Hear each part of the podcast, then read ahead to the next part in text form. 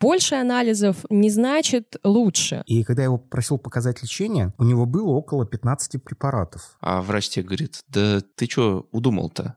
дурень. Ты, наверное, такому врачу не придешь. Ну и что здесь начинается? Как я это называю, начинается лечение анализа.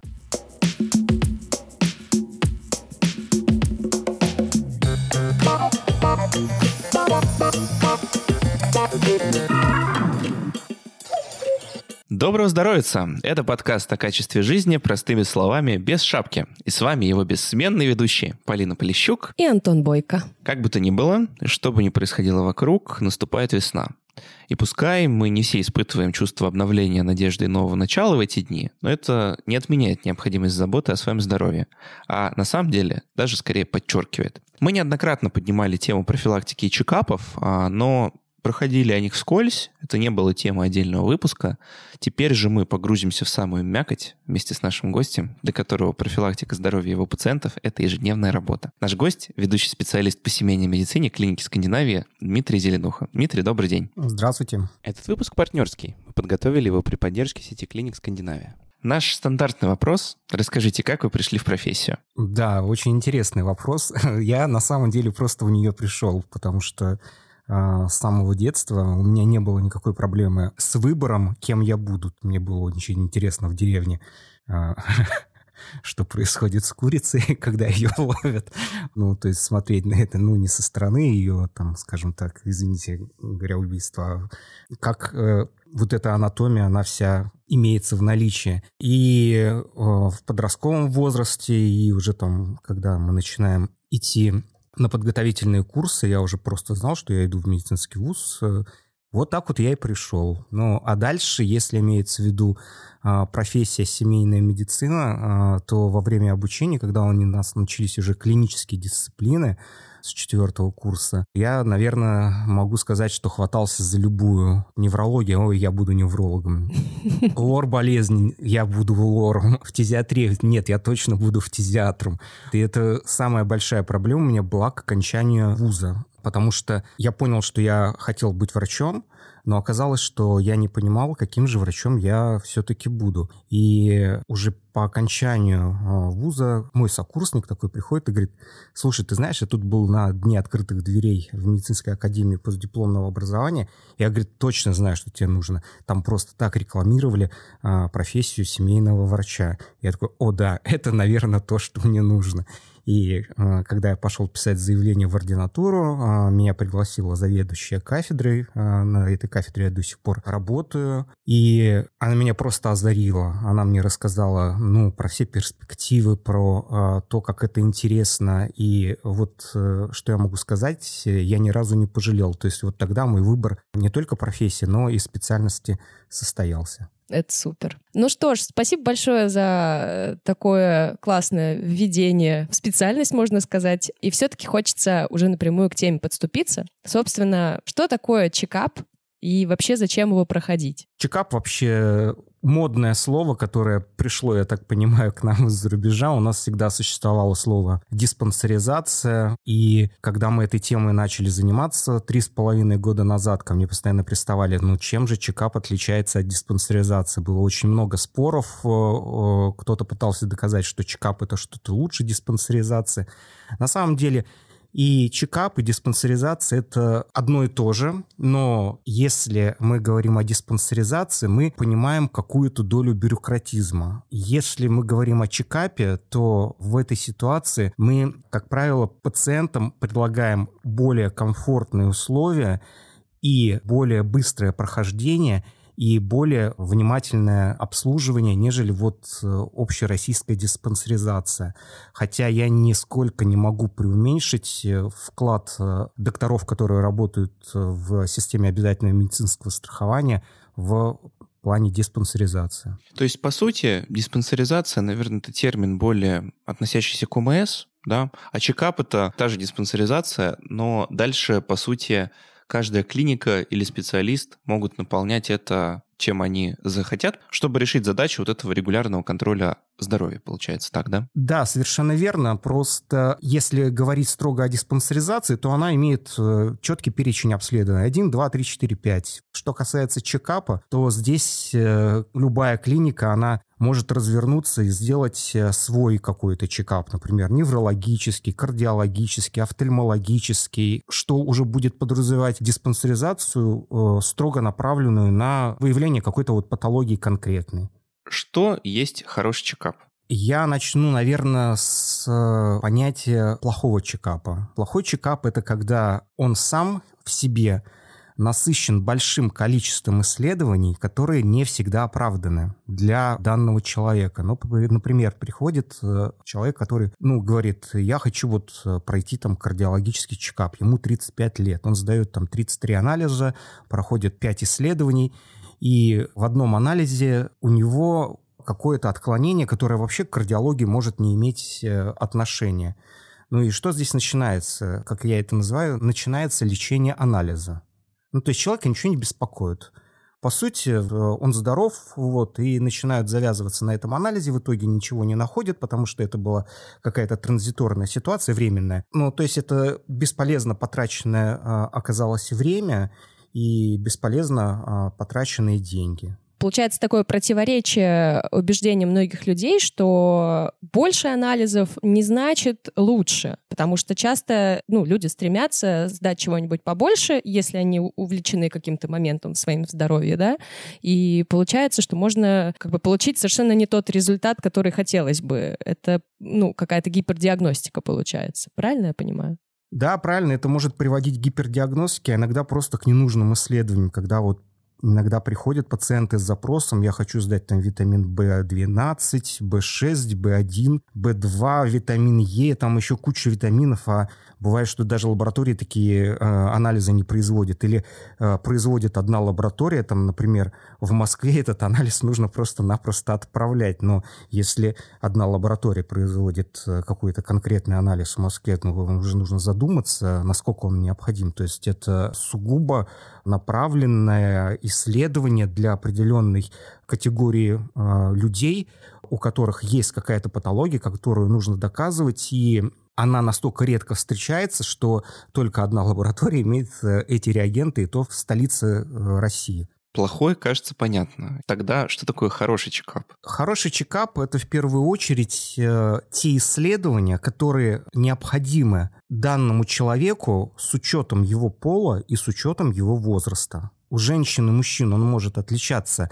минимальным э, различием, но базовое наполнение, оно будет одинаковое. Основано оно на том, что существуют э, систематические обзоры метаанализы, исследования, к сожалению, часто зарубежные, но это как, э, в принципе, для всех научных исследований, такие вот э, большие исследования, потому что они очень дорогостойкие. И данный э, перечень анализов показывает, что в данной возрастной группе данного пола назначение этих анализов с высокой долей вероятностью может и с минимальными затратами показать риск развития того или иного заболевания – а что касается а, других анализов, то они не показали своей а, статистической значимости для выявления заболевания. То есть, а, если всем поголовно назначить еще 33 анализа и взять всех людей в совокупности, то разницы по выявлению какой-то патологии у них не будет. Но все это было, конечно же, основано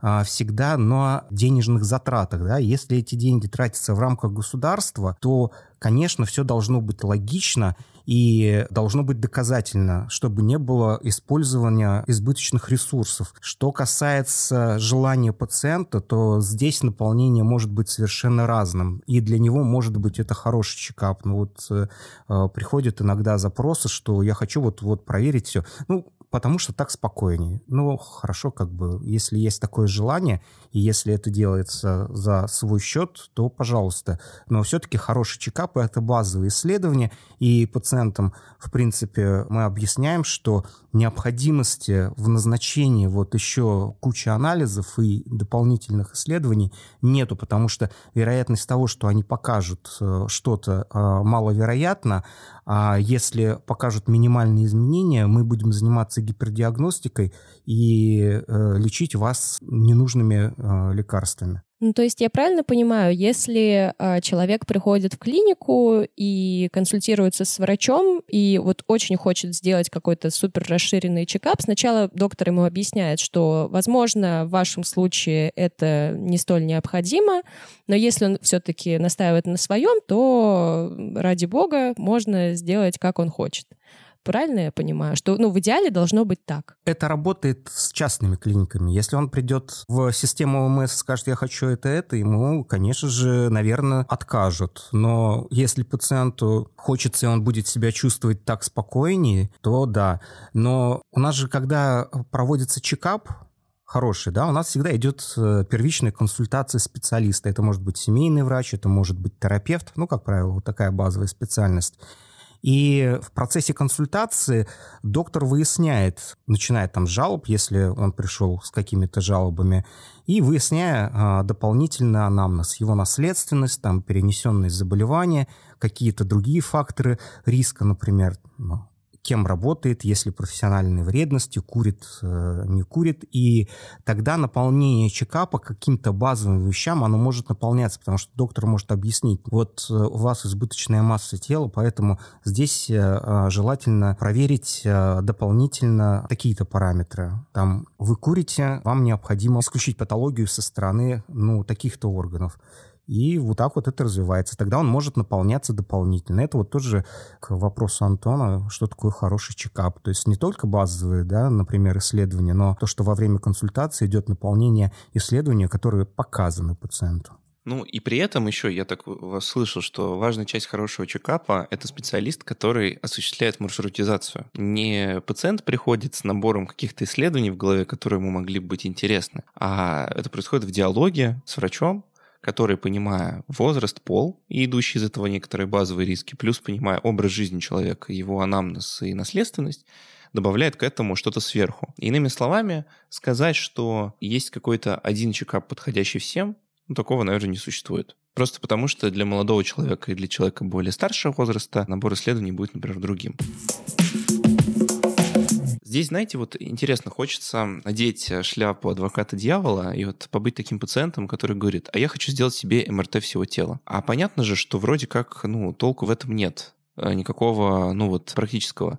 Но звучит реально круто. Ну, типа, МРТ всего тела. Вот наверняка нас слушают люди, которые были бы не против сделать чекап формата, что я на два дня ложусь в больницу, меня всего просвечивают. Вот эта вот тема, что меня всего должны просветить и все обо мне там узнать, да, она как-то присутствует. Ну, Понятно, что мы говорим не про госсистему, а про частную, но тем не менее. Вот что бы вы таким пациентам сказали? Ну и наверняка в практике говорите, которые говорят, хочу побольше всего. Что касается МРТ всего тела, это такая история, которую мы тоже очень длительно обсуждали и пытались э, действительно донести до пациентов. Даже мы писали какие-то посты по этому поводу. Да, для МРТ всего тела есть э, определенные показания. Да, это наличие какого-то онкологического заболевания и поиск каких-то метастатических э, поражений. Просто человеку оно не нужно потому что в этой ситуации будет гипердиагностика по каким-то другим заболеваниям. Это приведет э, к дополнительным обследованиям при отсутствии жалоб, к дополнительным назначениям и в итоге э, заведомо, скорее всего, ненужному лечению. В консультации нужно подойти поэтапно, собрать жалобы, да, опять же анамнез, то есть я так представляю, доктор сразу же там начинает там нервничать, говорит, вам это не нужно и так далее. Нет, нужно выслушать сначала обязательно, вот все выслушать, потому что у пациента может быть э, к этому какой-то скрытый повод, например, выявление какого-то тяжелого заболевания у близкого родственника да, человек испугался, что у него будет то же самое, и поэтому он считает, что вот если вот он сейчас вот проверит все-все-все, то он как бы это заболевание исключит или прервет. Вот. Но не все заболевания, они, э, скажем, должны повторяться у родственников.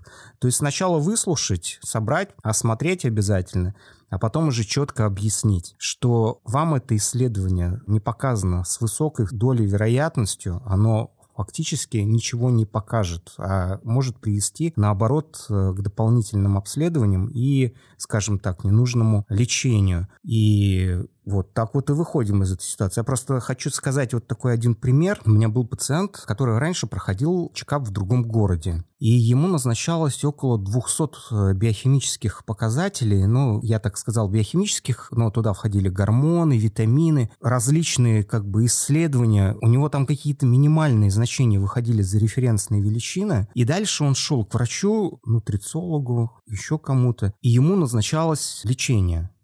И когда я его просил показать лечение, у него было около 15 препаратов. В основном это были БАДы. То есть человек съедал 5 таблеток утром, 7 таблеток в обед, 10 таблеток вечером, и для него это уже стало как ритуалом в жизни. Но мы должны понимать, что все вот эти вещества, лекарства, которые собраны вот в большом количестве, они будут э, иметь э, некоторое взаимодействие. И иногда пациентам нужно объяснить, что когда вы начнете принимать э, большое количество биологически активных там добавок, которые, в принципе, вам не показаны, а просто для того, чтобы доктор посоветовал, например, либо нутрициолог поддержать организм, чтобы не было заболеваний, будут приводить к своим взаимодействиям и развитию побочных эффектов. И тогда вы придете к доктору лечить побочные эффекты. На сочетании этих лекарств у вас возникнут дополнительные побочные эффекты.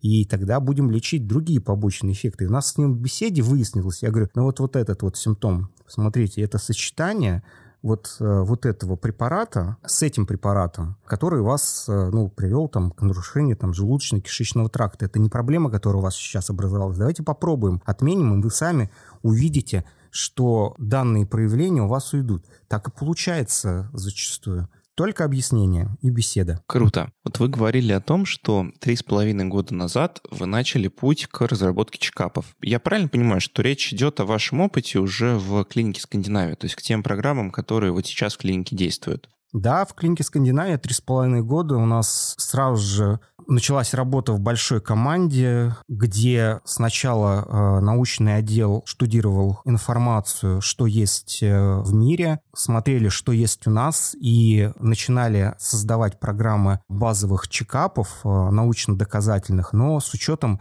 российских реалий, потому что мы не можем просто взять, выйти с предложением, сказав, что вот у нас есть американский чекап, либо европейский чекап, основанный на их данных, мы должны были обязательно включать в программу то, что гарантирует э, государство для диагностики на каком-то минимуме, даже если в европейской стране, например, этот способ э, не доказан, потому что э, юридически для нас это будет совершенно неправильно, потому что все-таки мы живем в других условиях и других реалиях, а те дополнительные исследования, которые были включены в наш чекап, они являлись минимальными и не денежно затратными. А если не секрет, о каких э, именно вот таких анализах и исследованиях, возможно, идет речь, которые рекомендованы и в том числе юридически закреплены нашим Минздравом, тем же самым, но при этом их нет у там, западных коллег, например. Ну, хотя бы один пример, просто на всякий случай. Потому что действительно эта проблема есть, и объяснение, оно, правда, очень адекватное, потому что мы понимаем, что часто врачи находятся между двух двух огней, когда есть э, там какие-то общепринятые вещи, да, международные рекомендации, но есть очень жесткие юридические рамки, в которых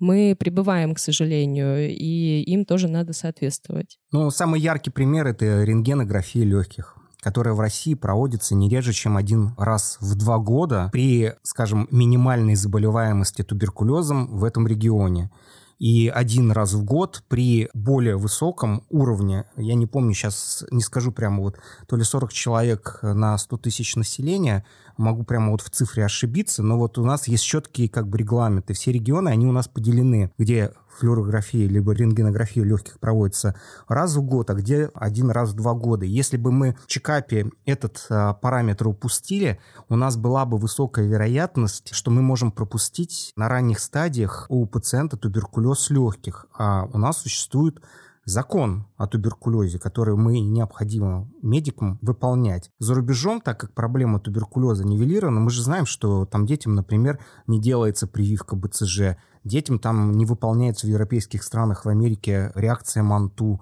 либо диаскин-тест. У нас это все делается в обязательном порядке, потому что у нас эта проблема существует. Вот. Это вот самый яркий пример. И если бы мы, например, сделали бы просто базовый чекап, но не включили это исследование в диагностику и сказали бы пациенту, что вот на данном этапе вы здоровы, а на самом деле, ну, понимаете, у него там могла в это время уже существовать проблема на начальном этапе, которую можно было бы с меньшими потерями для самого пациента нивелировать, привела бы к проблемам как в юридическом плане, в этическом плане и, ну, в врачебном плане.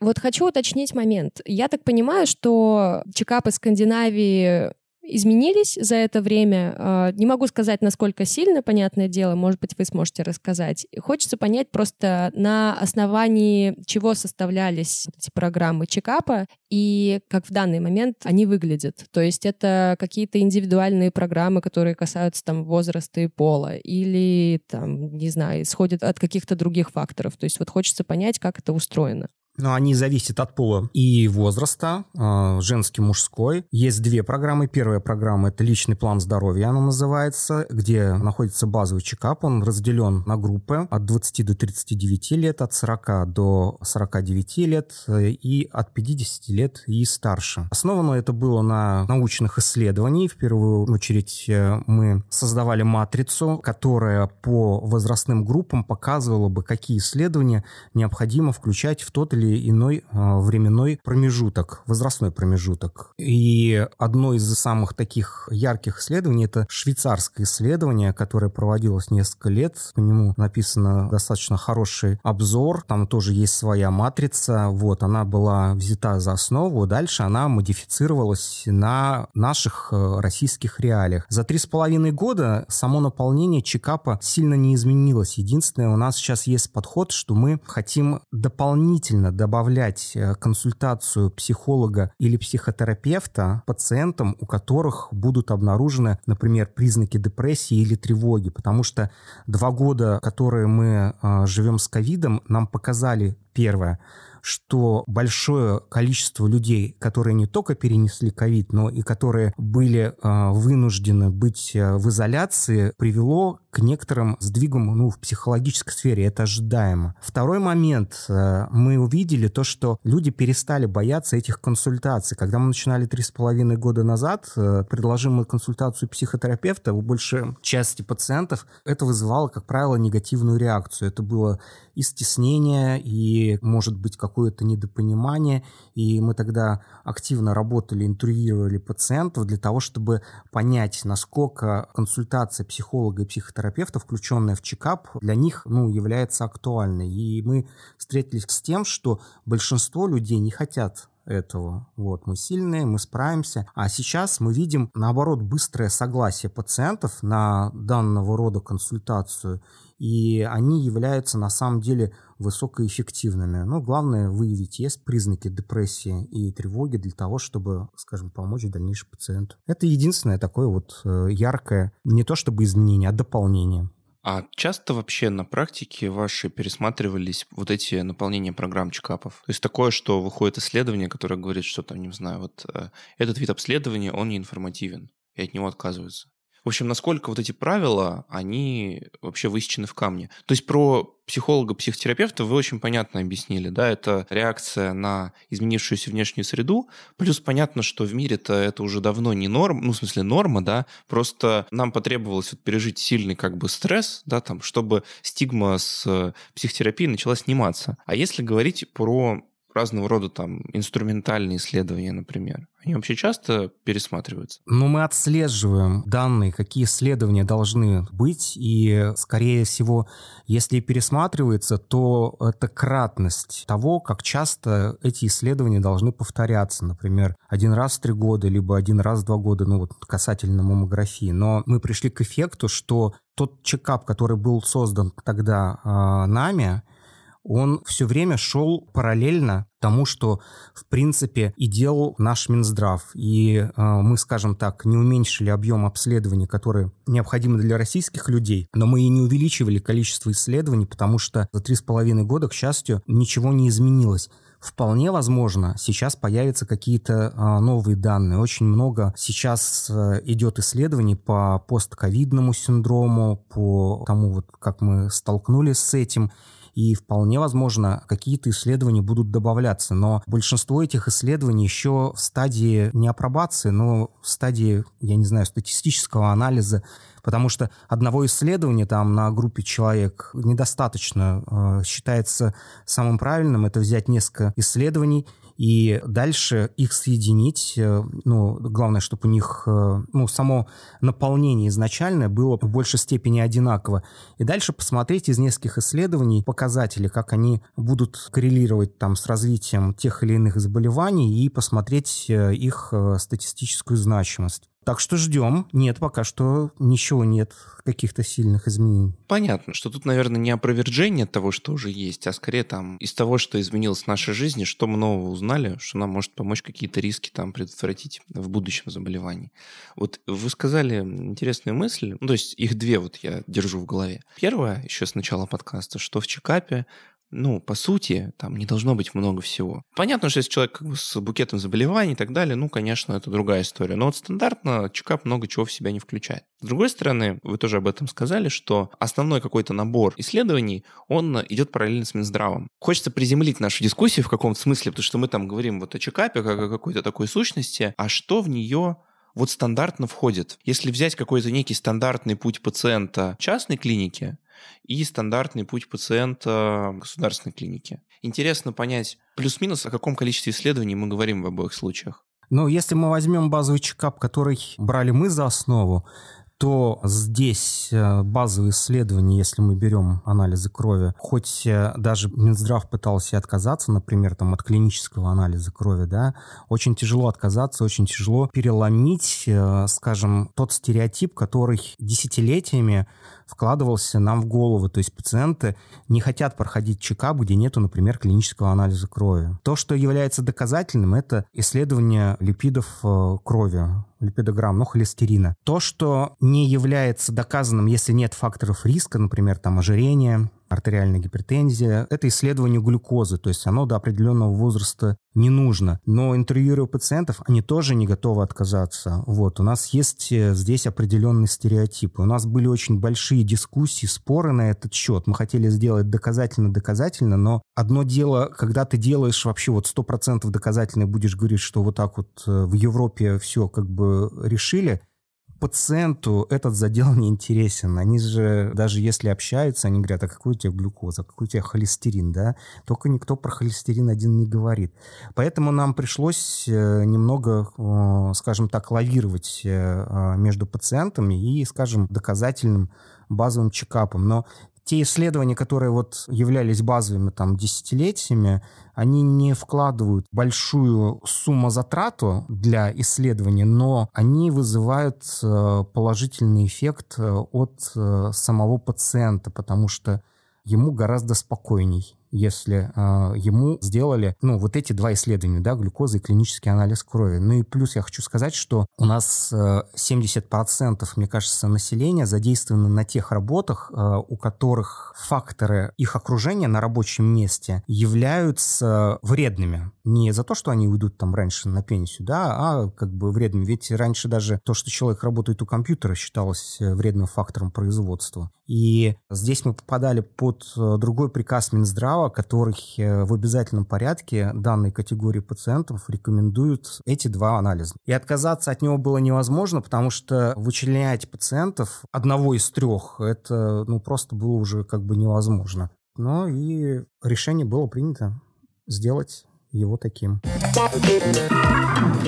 Дмитрий, смотрите, вы очень классно рассказали про пациентов, и хочется задать такой немножко, может быть, каверзный вопрос, но тем не менее, когда что-то меняется в клинике, очень важно то, как вообще к этому относятся и как через это проходят э, непосредственно врачи, которые будут проводить эти чекапы, да, и так или иначе будут задействованы в этом. Вот можете ли вы рассказать, как вообще восприняли коллеги такие перемены, потому что перемены вещь такая, ей не всегда рады, со временем привыкают, а потом благодарят. Но сначала бывает сложно. Вот можете рассказать, как это проходило в Скандинавии? Да, спасибо. Это такой очень хороший вопрос. Мне очень нравится, потому что я помню долю негативизма от докторов, потому что они говорят, а мы назначаем это, а мы назначаем так. Вот э, я считаю, что нужно делать таким образом, потому что когда э, мы модифицировали наши программы по чекапу, у нас существовало множество каких-то программ кардиологических, сосудистый скрининг, э, как их только не называли. Вот, они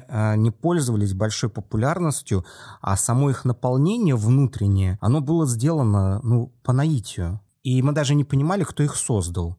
Ну, то есть э, в какое-то время до того, как наша команда начала работать, э, ну, были какие-то коммерческие предложения, наверное, вот, и они включали потенциально, например, у человека ничего нету, но он хочет э, сделать кардиологический чекап. Ну, давайте мы сделаем ему наполнение, что есть в клинических рекомендациях по лечению, например, артериальной гипертензии, ишемической болезни сердца, и включили туда все исследования. Но человеку в 35 лет, у которого там нет жалоб и нет э, какого-то неблагоприятного анамнеза по наследственности, он вполне возможно-то и не был бы и нужен. И, как правило, так и оказывалось. Поэтому они не пользовались популярностью, но коллеги к ним в какой-то момент привыкли, но потому что ну, программа уже большая, они привыкли, а тут взяли и все обрезали. Но первое, я хочу напомнить, что сначала же это первичная консультация, чекап базовый, а дальше, пожалуйста, вы можете его э, наполнять в зависимости от вашего клинического мышления и клинических знаний. То есть вас здесь никто не ограничивает, тем более пациент дальнейшее исследование он получит с определенной скидкой. Мы показывали, что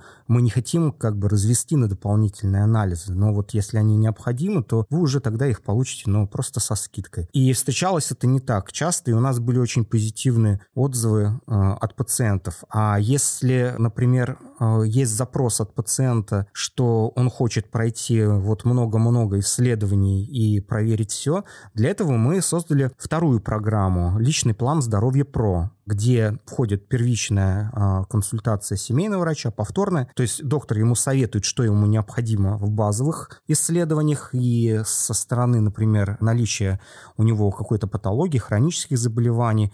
Ну, если тут пациент уже говорит, что а я хочу здесь это, потому что мне тут соседка сказала, либо друзья советовали, или как это часто у нас бывает, что а вот мне мой знакомый доктор там сидели мы там на дне рождения, вот, посоветовал проверить еще вот такой вот витамин, потому что это сейчас популярно где-то в других странах. Но со временем доктора привыкли, я так понимаю, что для них базовый чекап, он стал какой-то такой основой, на которую они могут накладывать э, те исследования, которые в результате клинического обследования они считают нужным назначить. У меня, знаете, ассоциация появилась вот прям внезапно, что базовый чекап — это такой шампур, на него можно еще что-то повесить в зависимости от того, какие назначения. Какое-нибудь мясо, лучок.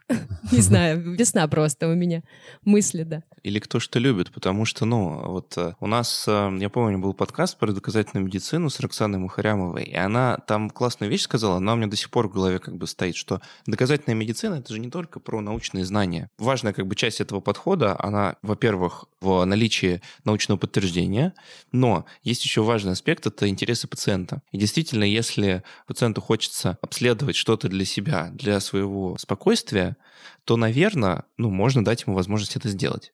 И со стороны клиники, как бы честно, не навязывать это, а говорить, что ну хотите сверху, ну окей. Но мы вам даем просто тот костяк, который вам медицинский как бы показан. И это здорово, потому что если идти только путем базового чекапа, то кажется, что можно вызвать отторжение в общении между врачом и пациентом, которое не позволит какую-то долгосрочную связь настроить. Ведь по факту, наверное, здорово, когда ты возвращаешься делать этот чекап к врачу, которому ты доверяешь. А если ты говоришь, я хочу витамин там В1, не знаю, какой-то проверить, а врач тебе говорит, да ты что удумал-то? дурень. Ты, наверное, такому врачу не придешь. Медицинская как бы будет соблюдена, там, так сказать, компетентность, но отношения не будут выстроены. И для здоровья пациента это будет хуже. А вы знаете, мне тут просто ну, вот тоже одна, не то что мысль, а вот воспоминание пришло. А они на самом деле достаточно нередки. Вот что касается базовых чекапов. У нас же существуют, тяжело сказать, пациенты, ну, люди просто, да, которые не ходят обследоваться вообще. И чаще всего это, например, мужчина, да, он говорит, я не пойду, ну, жена говорит, иди проверься. Он говорит, я не пойду никуда, мне ничего не болит, я вам спортсмен, бегаю, там прыгаю, у меня все хорошо. И они дарят ему вот этот базовый чекап, вот, чтобы он прошел. И это всегда очень э, хорошо работает. Здесь и жена успокаивается, и муж ей доказывает, что вот он полностью здоров, а дополнительное обследование он не хочет проходить, потому что, ну, если все показали, что все нормально, то зачем как бы мне тут сидеть, еще чего-то делать дополнительно. Мы поговорили про перспективу пациента, который хочет себя просветить там целиком, какое-то получить максимальное количество обследований, которое ему даст какое-то спокойствие разума, да. Но есть же я, например, в каком-то смысле сам такой определенный сегмент, который не идет на чекап, потому что, блин, а вдруг что-то найдут? Вот что бы вы таким пациентам сказали?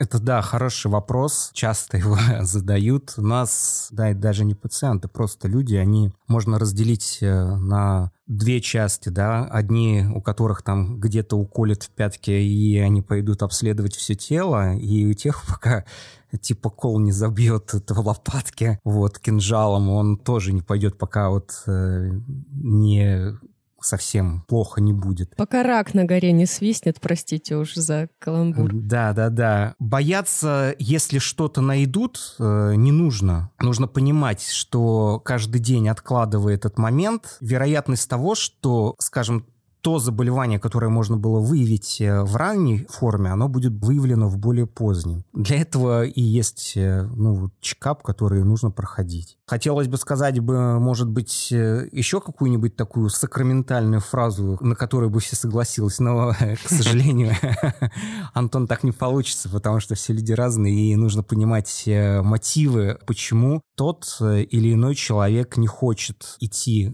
скажем так, сделать плановое обследование, потому что причины для этого могут быть совершенно разные, да, это какие-то неприятные эпизоды в жизни, да, когда э, у родственника там что-то выявили, ну и так далее. Ну, то есть это, э, скажем так, в первую очередь, э, наверное, личный опыт. Но здесь нужно разговаривать, общаться, но со своей стороны для слушателей подкаста я могу сказать, что бояться совершенно не нужно. Никто не пытается пациенту сделать плохо. Я вообще, кстати, вот в это не верю, когда, вот, например, говорят, что вот врач там пытался что-то сделать не так. Это, наверное, только какие-то прямо эксклюзивные ситуации. А так, конечно, любой доктор, он пытается пациенту помочь. И в ситуации, когда пациент боится, он попытается его вот эти страхи развеять и объяснить, что это нужно сделать, бояться этого не нужно. Но это же все равно, что я боюсь летать на самолете, да, вдруг что-то случится. Но тот или иной момент времени так или иначе лечу. Слушайте, а я еще хочу вернуться немножко к чекапам, к тому, как они устроены. Вот хочется понять, как выглядит э, маршрут пациента. Э, вот человек записался условно на чекап. Он приходит в день X в клинику, разговаривает, я так понимаю, с семейным врачом. А что происходит дальше? Он приходит, да, на первичную консультацию, разговаривает, общается. У него уже включен набор исследований, которые ему необходимо пройти. Если доктор ему назначает дополнительные обследования, они дополнительно назначаются уже со скидкой. Если есть необходимость консультации дополнительных э, врачей-специалистов, они тоже назначаются. Дальше пациент маршрутизируется с учетом его назначений. После того, как он завершает обследование у специалистов и сдает анализы, он приходит на повторную консультацию семейного врача или терапевта, который подводит э, итог этой консультации. А итог этой консультации заключается в следующем. Да? Это, возможно, модификация образа жизни, решение вопросов э, по питанию. И иногда бывает, если а, что-то дополнительно выявляется, это наблюдение с какой периодичностью по каким-то органам и системам, сердечно-сосудистой, например, контроль там, артериального давления, и когда э, явиться на прием снова, например, либо к данному специалисту, либо вот э, к семейному врачу. Ну, то есть э, составляется его дальше фактически план здоровья и объясняется, что ему необходимо дополнительно в будущем предпринять для того, чтобы снизить вероятность развития той или иной патологии. Может быть составлен график каких-то профилактических прививок э, при выявлении там заболевания. Ну, например, ну, самое частое, да, пациент там пришел на базовый чекап, но имеет э, бронхиальную астму, но ему никогда не было рекомендована вакцинация против пневмококковой инфекции. Она для него является высокопрофилактической в плане развития заболеваний э, э, легких при обострении астмы, либо при любом респираторном заболевании. Ну, то есть это вот план, здоровья на будущее. Уточняющий еще момент. Я понимаю, что там нет, наверное, смысла как-то запрашивать статистику, возможно, ее нет. Но вот по вашим ощущениям, а, как часто людям получается обойтись какой-то базовой программой, да, которая входит вот, собственно, в чекап, и как часто все-таки нужно включать э, какие-то дополнительные анализы в него и дополнительно еще направлять к другим врачам. Часто ли это требуется или все-таки в большинстве случаев людям удается обойтись только вот какой-то базовой программой? Ну, тоже такой нюанс важный для тех, кто, например, имеет какие-то финансовые ограничения, но тем не менее хочет э, как-то регулярно такие чекапы проходить. Вот к чему нужно быть готовым в этом плане? Все зависит от возраста же, да, в первую очередь, потому что до 30-35 лет, как правило, если человек э, ведет относительно здоровый образ жизни, правильно питается, ну, более-менее даже старается правильно питаться, у него нет ни особых жалоб, ни особых проблем, то есть он проходит э, обычный базовый чекап. Я могу так на скидку сказать, что, наверное, в молодой возрастной группе иногда практически ничего не назначается. Вот. Но где-то в 50% э, случаев мы можем дополнить это какими-то дополнительными исследованиями, потому что если ну, у нас, например, идет дефицитный регион, да, и в этой ситуации при определенных жалобах может быть заподозрена патология щитовидной железы. Тогда доктор дополнительно назначит э, исследование, которое либо опровергнет его гипотезу, либо подтвердит, что, возможно, проблема есть у пациента при наличии определенных жалоб. В более старшей э, возрастной группе там добавляются обследования довольно-таки часто, но я не могу сказать, что они выходят э, прямо вот глобально за рамки базового чекапа. Я имею в виду, что этих исследований прямо вот по количеству достаточно много. Но э, сейчас мы видим запрос прямо вот большой это наличный план здоровья ПРО. То есть, когда пациент после консультации с врачом дополнительно просит, чтобы ему назначили ну, вот те или иные обследования. Но здесь уже конкретно обговариваются с пациентом эти вопросы. Ну и плюс а, не стоит забывать, да, что, например, вот личный план здоровья по возрастной, да, он имеет определенный исследования, которые в него уже включены. И эта программа, из нее, например, там не выдернуть рентгенографию легких, из нее не выдернуть э, какие-то другие исследования в определенном возрасте. И если у пациента, а, например, уже есть какие-то обследования, то тогда он идет на личный план здоровья ПРО и просто добирает его, например, вот до того базового уровня. То есть э, вариации вообще могут быть совершенно разнообразные. Спасибо большое. Прям вот разъяснили, так разъяснили, реально. Хочется еще напоследок чуть-чуть затронуть как раз э, те чекапы, о которых вы говорили в начале. Как бы их обозначить-то? Узкоспециализированные, я так скажу. Ну, кардиологические, неврологические. Да, да, да, да. Угу. Вот они позволяют проверить определенные органы, там, все что угодно. И в описании таких программ часто бывает написано, что людям даже без симптона... без симптона...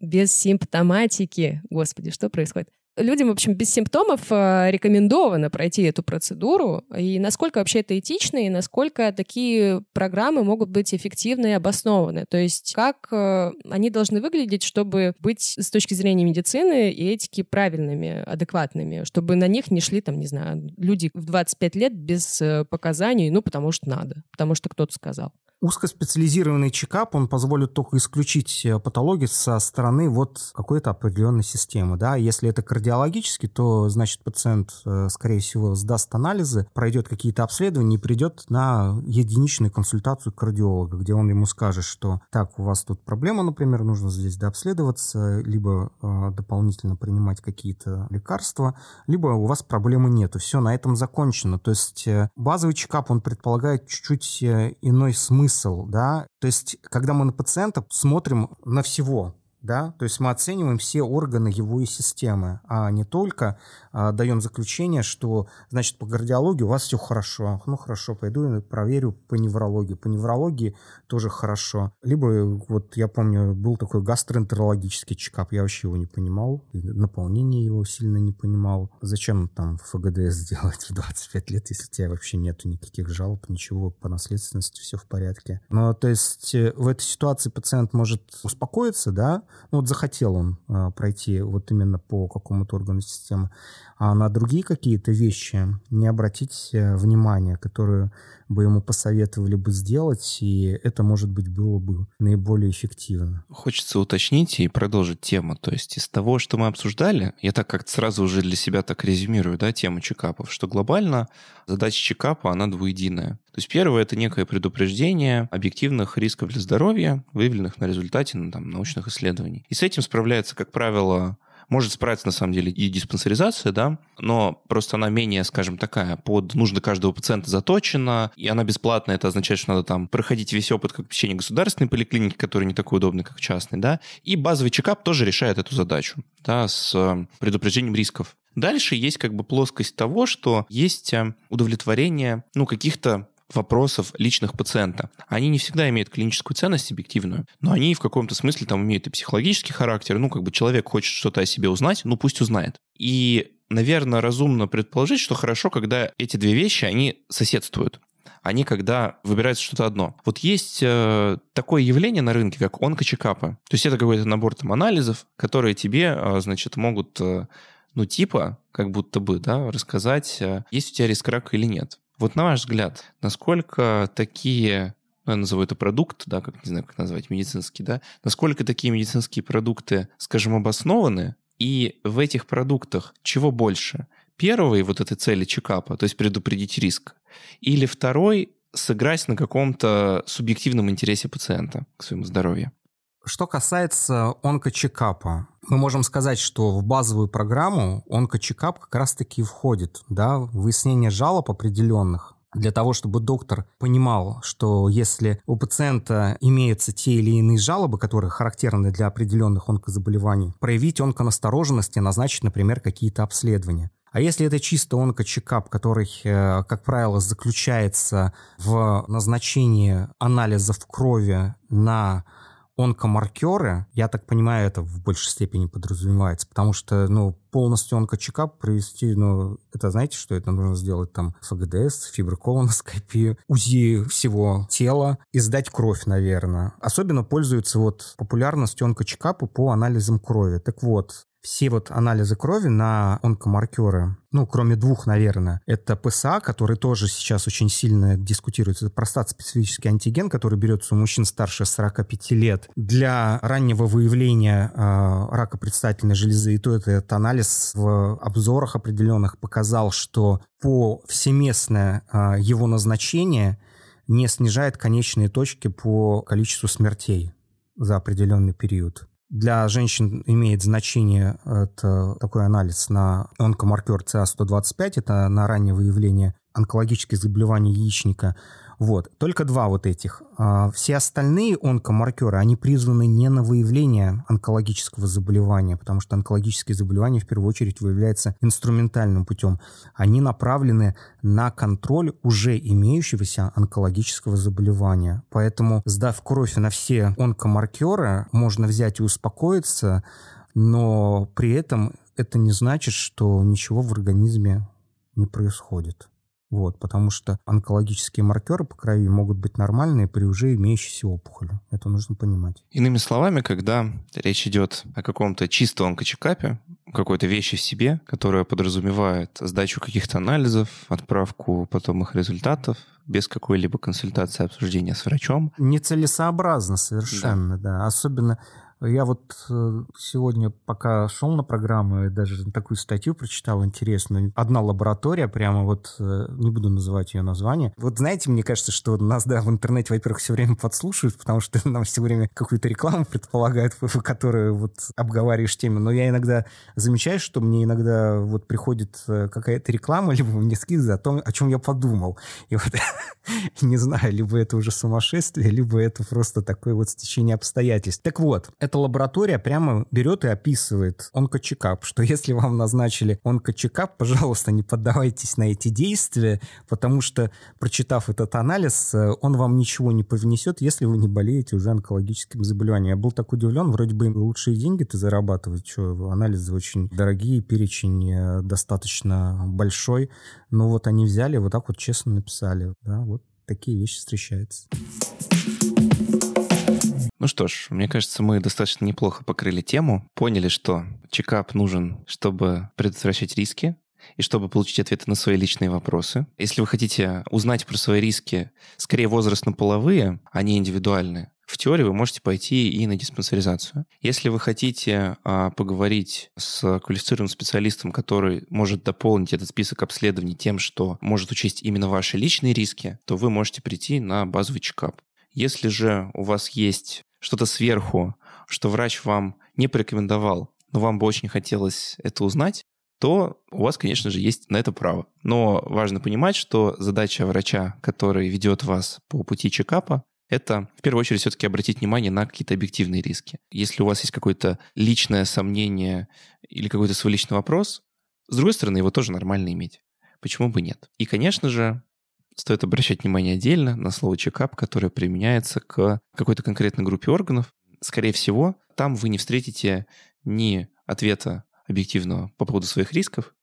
Возможно, вы получите ответ на свои личные вопросы, но, как Дмитрий сейчас сказал, зачастую а, результаты этих чекапов, они, в принципе, не являются информативными. И даже ответ на свой вопрос вы не получите, получите потраченные деньги и, вполне возможно, приобретенные нервы, потому что гипердиагностика и вылезающие из этого а, разного рода назначения, которые не делают лучше, они точно не помогают. А иногда еще получите разочарование. И недоверие к врачам, которое потом может на самом деле сыграть злую шутку, потому что это недоверие, экстраполированное в принципе на чекапы и на заботу о здоровье, потом может привести к тому, что действительно что-то важное может быть упущено. Наверное, такой еще вопрос, супер завершающий. Чекапы лучше раз в год делать? Нет, э, чекап, он делается обычно раз в три года но никто не возбраняет его делать раз в год. Но тогда нужно понимать, что некоторые исследования они должны быть э, исключены. Это уже будет не просто базовый чекап, личный план здоровья, да, а личный план здоровья ПРО. Ну вот, например, просто скажу, что после 50 лет, да, рекомендуется выполнение исследования толстой кишки эндоскопической,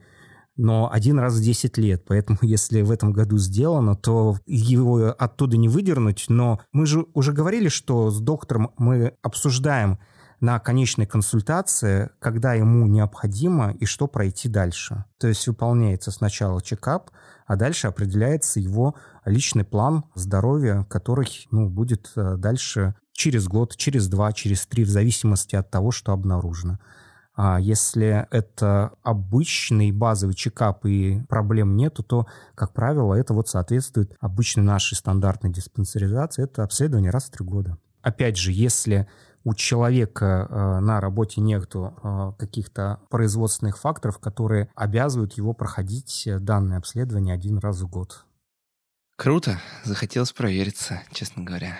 Ну что ж, спасибо большое. Спасибо вам. Спасибо большое, да. Очень классный был разговор. Мне прям, наверное, один из моих любимых выпусков будет, потому что э, я просто вот подытожу. Мне все время, что друзья, что родственники, что коллеги, люди вообще разных возрастов постоянно кидают, так сказать, вопросы почему вот нельзя сделать МРТ всего тела, а вот почему там ты вот говоришь, что вот это правильно, вот это неправильно, как бы вот я буду кидать этот выпуск в личке. Вот так. С нами был ведущий специалист по семейной медицине клиники Скандинавия Дмитрий Зеленуха. Дмитрий, спасибо большое, что пришли к нам в гости. Спасибо, что пригласили. В описании выпуска мы оставили полезные ссылки, как всегда. Не забывайте об оценках и отзывах их чего-то стало меньше. Мы это смотрим и переживаем на этот счет. Подписывайтесь на наш подкаст везде, где только можно. Мы есть на всех платформах. Пишите идеи для выпуска в комментариях, э, нам это тоже важно. Слушайте Фуфлоу. Это подкаст, где мы разбираем бесполезные методы лечения и беспонтовые препараты. Собственно, кажется, в тему нашего разговора. Читайте наши медиа «Здоровье Купру» и задавайте вопросы нашему боту-справочнику в Телеграме.